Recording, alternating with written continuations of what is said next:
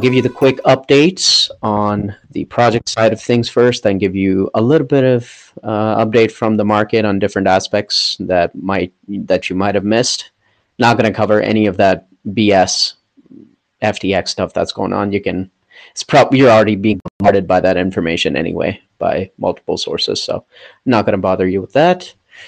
All right, to start us off, we um, uh, the only big, well, not big, but the only thing that is ongoing right now on the project side of things in terms of the business is uh, the discussions are getting into more and more details and there's a lot of research involved on that aspect of things. I had a call with Alex and Antonio yesterday, and they gave me a, insights as to like what's going on in those conversations, what are they learning. So there's a lot of lot of legislative legislative knowledge that these guys are getting from their lawyer partners from different countries, uh, just to continue to make sure that the business is set up in the correct way? What are going to be the costs involved with doing that? And how do they move forward with that stuff? So, again, that is an ongoing thing, is going to take a little bit more time. On the website, kind of things pretty much close to being done from the front end sort of things. Uh, they had a discussion with Talium Assets and the and the web dev because they want to make sure that they align the changing needs based on the business changes they have to make based on the conversations they're having with the lawyer so it's like a it's a circular loop if you might think about it. There's an aspect of the website which is not going to change which is the informational part where people get to learn what the platform does uh, testimonies different aspects like how to get information get in touch with the people all that stuff educational piece doesn't change what changes and what keeps on changing is the the features that are going to be available to the users, be it the investors or be it the uh, people raising the funds. So we have to be very careful that we don't implement something that we have to absolutely change. So we're being very proactive and make sure we move very carefully on that aspect of the back end of things with Talium. So that's going on over there on the community side of things. Again, super, super, super excited. We had a very successful trade groups launch. So, Runic, Ditzy, Jenny, you guys have uh, been incredibly awesome alongside others like Hang and Ride. Um, it, they everybody's kind of like stepped up to get this initiative off the ground. Uh, with a project like ours, where uh, we're actually building a business, things take time. And while things are being done in the back end, it's very important to keep the community engaged into efforts to keep people in higher spirits during these difficult times. So these two trade groups that launch, which are the Cowboys and the Pirates. So the Cowboys are being led by Jenny and Ditzy, and they have their own server, they have their own roles, and same thing with the Pirates. Hang and Ride and Runic are leading the charge for the Pirates. And we were able to successfully integrate Hoop with our traits. So basically, all people have to do, if any of you haven't done that yet, please go to the server. And this is for the people who are listening to the recording as well go to the server and if you haven't verified your NFTs, go to the NFT verification channel and verify your NFTs. And if any of your Leons that you hold in your wallet have a trait, at least one trait of either the Cowboys or the Pirates, um, you will automatically get a cowboy or pirate role assigned to you. And that'll give you access to the specific channels, voice channels, announcements for cowboys and pirates. If you have sometimes people have a Leon which have both traits, like one Leon has a cowboy and pirate trait. That's the best case scenario. That way you can choose to be in whatever group you want to. You'll have access to both. So at the end, it just comes to loyalty, like at the deeper level of when you think about it, who do you belong to more, the pirates or the cowboys? Um, another interesting thing that happened during the during the event was Alex and Antonio were voted upon for people to choose if they go to Pirates or Cowboys. And Alex was on the call and started the call with a yeehaw, so I kind of knew where things were going to go with him. So Alex is officially a cowboy. Me and Antonio are going to be with the Pirates. Again, it doesn't mean we're not going to help out with the Cowboys. It's just that whenever it comes to the rivalry aspect, which I'm very excited about, uh, Jenny's been hosting these uh, Smash Kart events, and there's going to be more events in the future. So fun things that we do. It's going to be a friendly rivalry. So for those, I'll be representing the Pirates, competing with the Cowboys, but everything else, I'm going to be available for both trade groups if they need anything to start a new initiative or any anything else in Discord or outside. Uh, we're also super excited that we, uh, when I say we, me and Alex tested another feature that we have in Hoop, which is if let's say the Lazy Lions tomorrow want to come join our Discord uh, and bring their uh, cowboy or pirate traits over, we have a way to set that up. So once they join the server and verify, they should be they will get the roles and be able to join our events. So that's another possibility if the group leaders are thinking about potential partnership events. That is absolutely possible. We also had a lucky draw for a cowboy and a pirate. So Runic was lucky to win a cowboy, and Sister Blockchain won a pirate. So congratulations to these two. And we also uh, have a live contest going on right now, which will end on, I believe, Sunday. Oh, actually, no, it's ending this Friday. Friday, 10 p.m. EST. You have a grab either a pirate or a cowboy from the floor.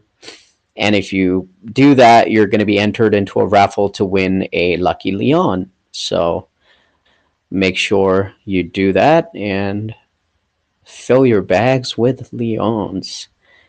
That's kind of the updates I have from the project side of things from last week. Uh, from the market side, uh, only FTX news that I have for you is that SBF has been asked by the Congress to testify in front of them in December. So the reason I shared this, it's because there's some insider information. When I say insider, there's a person who does like lobbying for crypto within, uh, like for like pro crypto regulations, like basically things things that we need, which is like decentralized finance, uh, good rules around stablecoins, like uh, good things, right? So he mentioned that the regulators, the only people that are potentially going to be allowed to speak during this testimony are going to be regulators and SBF himself.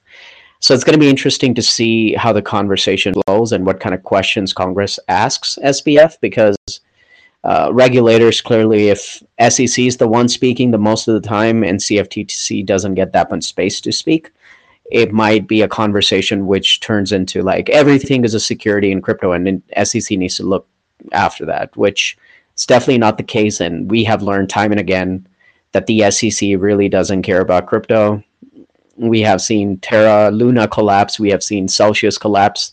We have seen Voyager collapse. We have seen FTX collapse.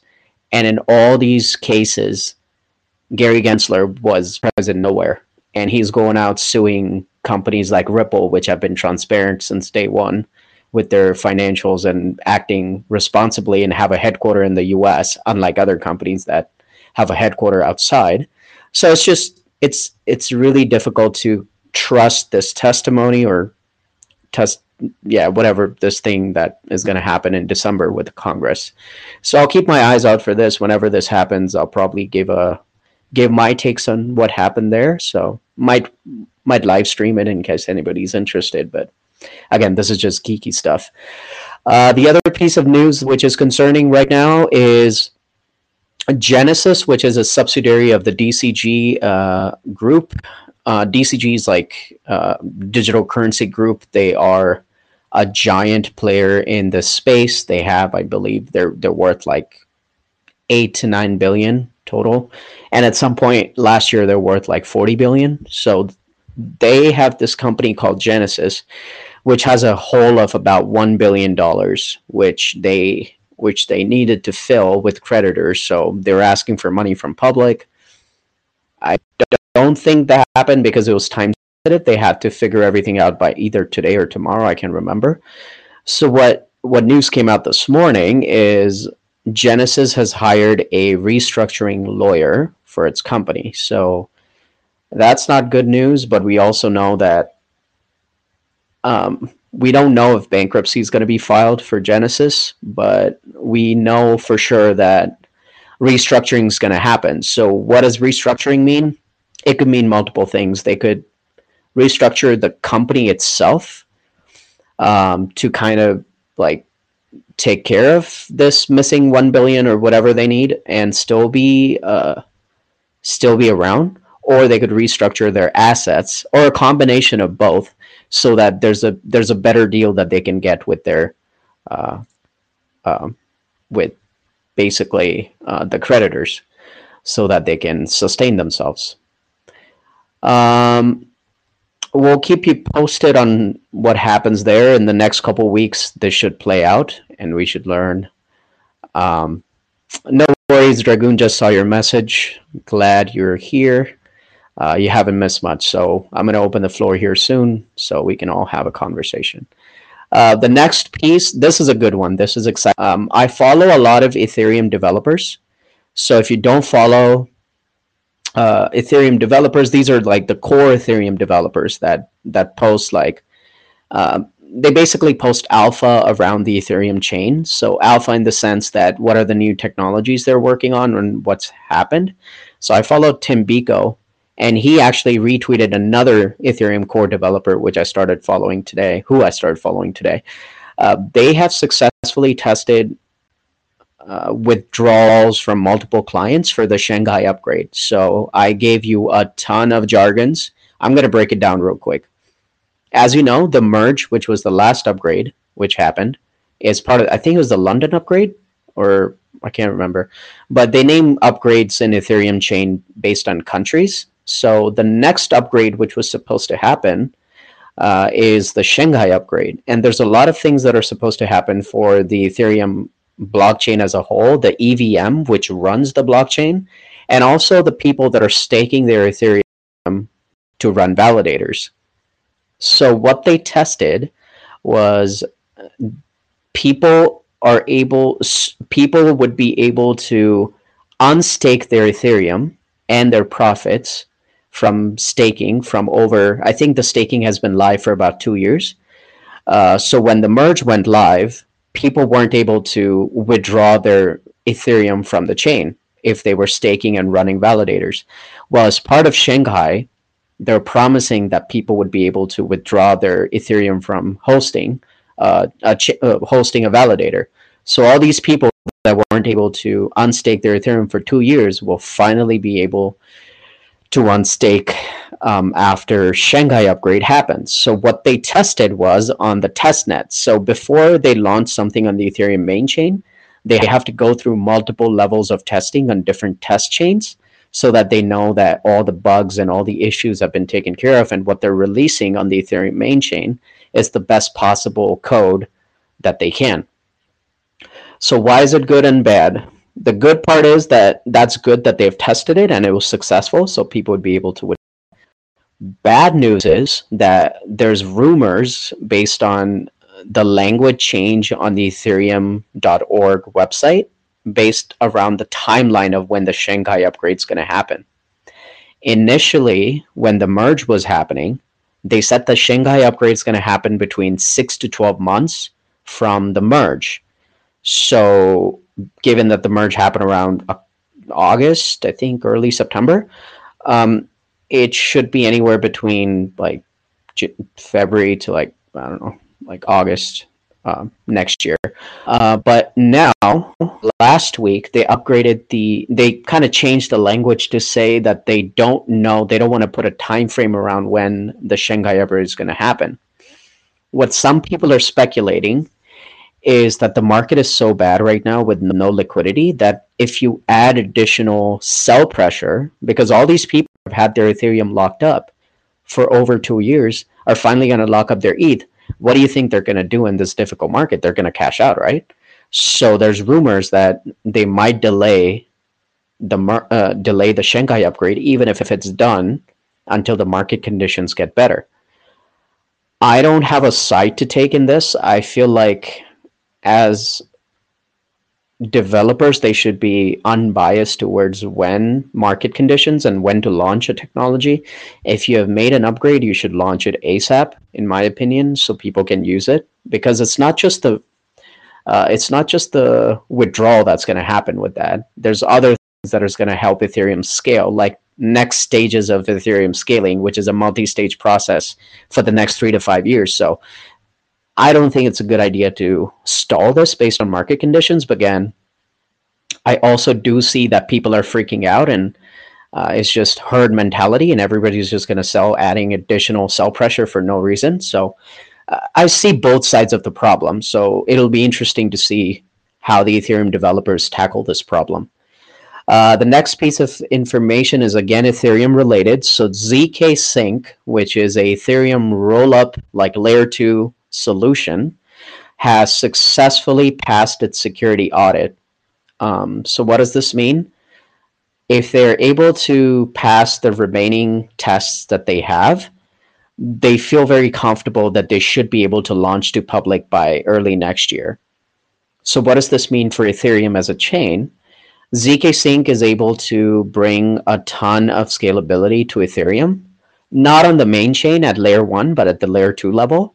So the good thing is there's multiple layer two solutions out there. So the more layer two solutions we have, the more the more diverse the ecosystem is, the less chances of uh, single point failures are there.